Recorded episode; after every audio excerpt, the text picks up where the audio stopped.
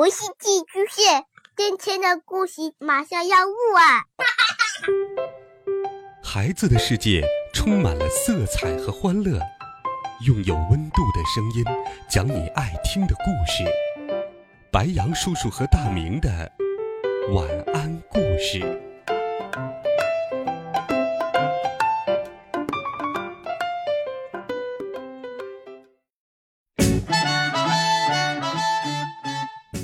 小朋友们、同学们，大家好，欢迎收听白羊叔叔讲故事。今天，白羊叔叔继续给你准备了神奇、好听、有趣的冒险故事，一起来听。李敖叔叔忘记了一切。中，上一回我们讲到，李敖发现了金砖。他想把这些金砖搬回去，可是却遇到了困难。这个大坑的周围有很多洞穴和大坑，它们看上去都差不多。回来后，我怎样才能准确的找到这个藏有金砖的大坑呢？嗯，我得给这个大坑做个标记，这样找到它就很容易了。我四处张望，看到不远处有一块蓝色的大石头，太棒了！就用这块石头做标记吧。我把那块蓝色的石头搬到大坑旁，然后朝山下走去。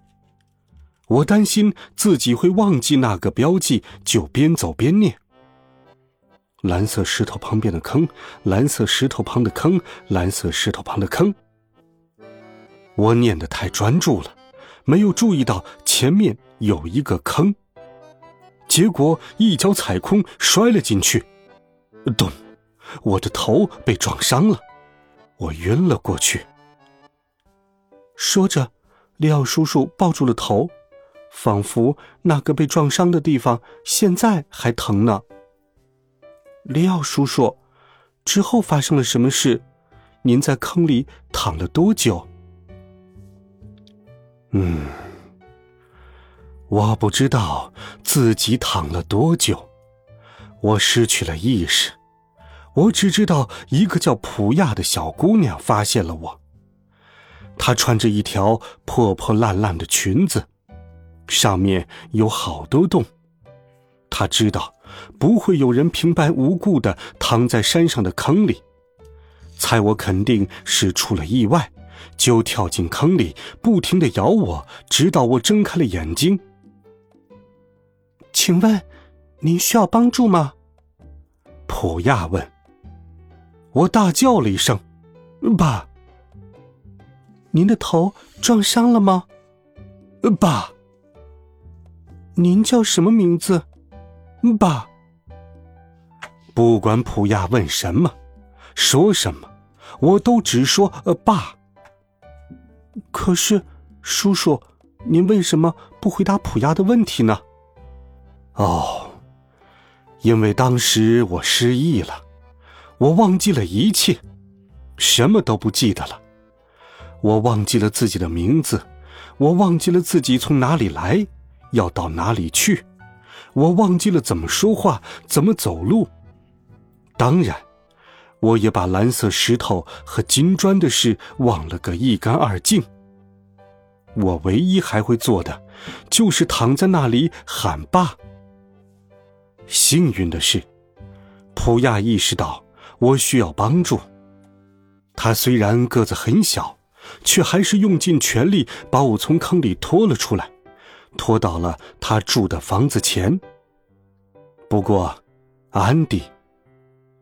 廖叔叔眯起了眼睛。我不太确定，他住的地方能不能叫房子？为什么呢？他住的地方有什么特别的？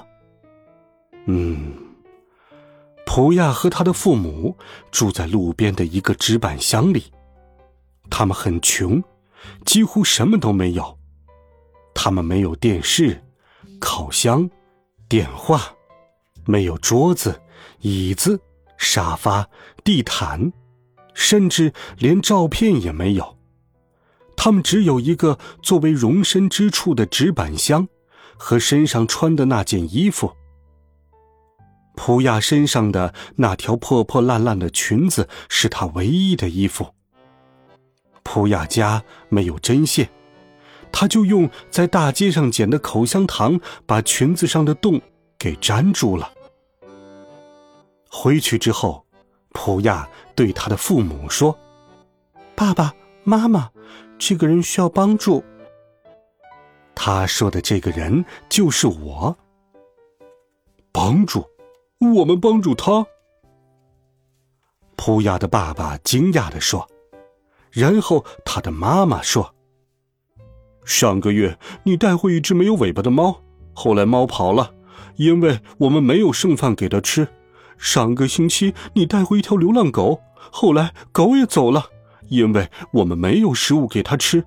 这次你居然带回一个大活人，一个大活人，一个这么胖的家伙。”普亚的爸爸又生气的喊了起来：“我们自己都没有饭吃，怎么帮助他？”普亚的妈妈说：“不用担心，我，我把我的食物分给他吃。”哦，孩子，把他弄走。普亚的妈妈说：“呃，等等。”普亚的爸爸说。我看到他有一罐泡菜，没准他能让我们吃一点。普亚的爸爸走过来问我：“您能让我们吃一点您的泡菜吗？”呃，爸，我说。我敢肯定，他想说的是，我的泡菜就是你的泡菜。普亚的爸爸说：“那我们也给他一些我们的食物吧。”普亚说：“做梦！”他的爸爸喊道。幸运的是，普亚并没有听他父母的话，他把我留了下来，每天都把自己的食物分一半给我。普亚和他的父母每天只吃一个土豆，他们把土豆烤好之后分成三份。普亚会把他的那份土豆分一半给我。他不仅给我东西吃，还时时提醒我去想我已经忘记了的事，还教我做我已经不会做了的事。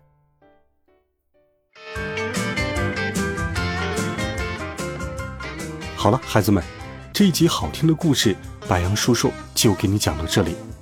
温暖讲述，为爱发声，我们。明天见，晚安，好梦。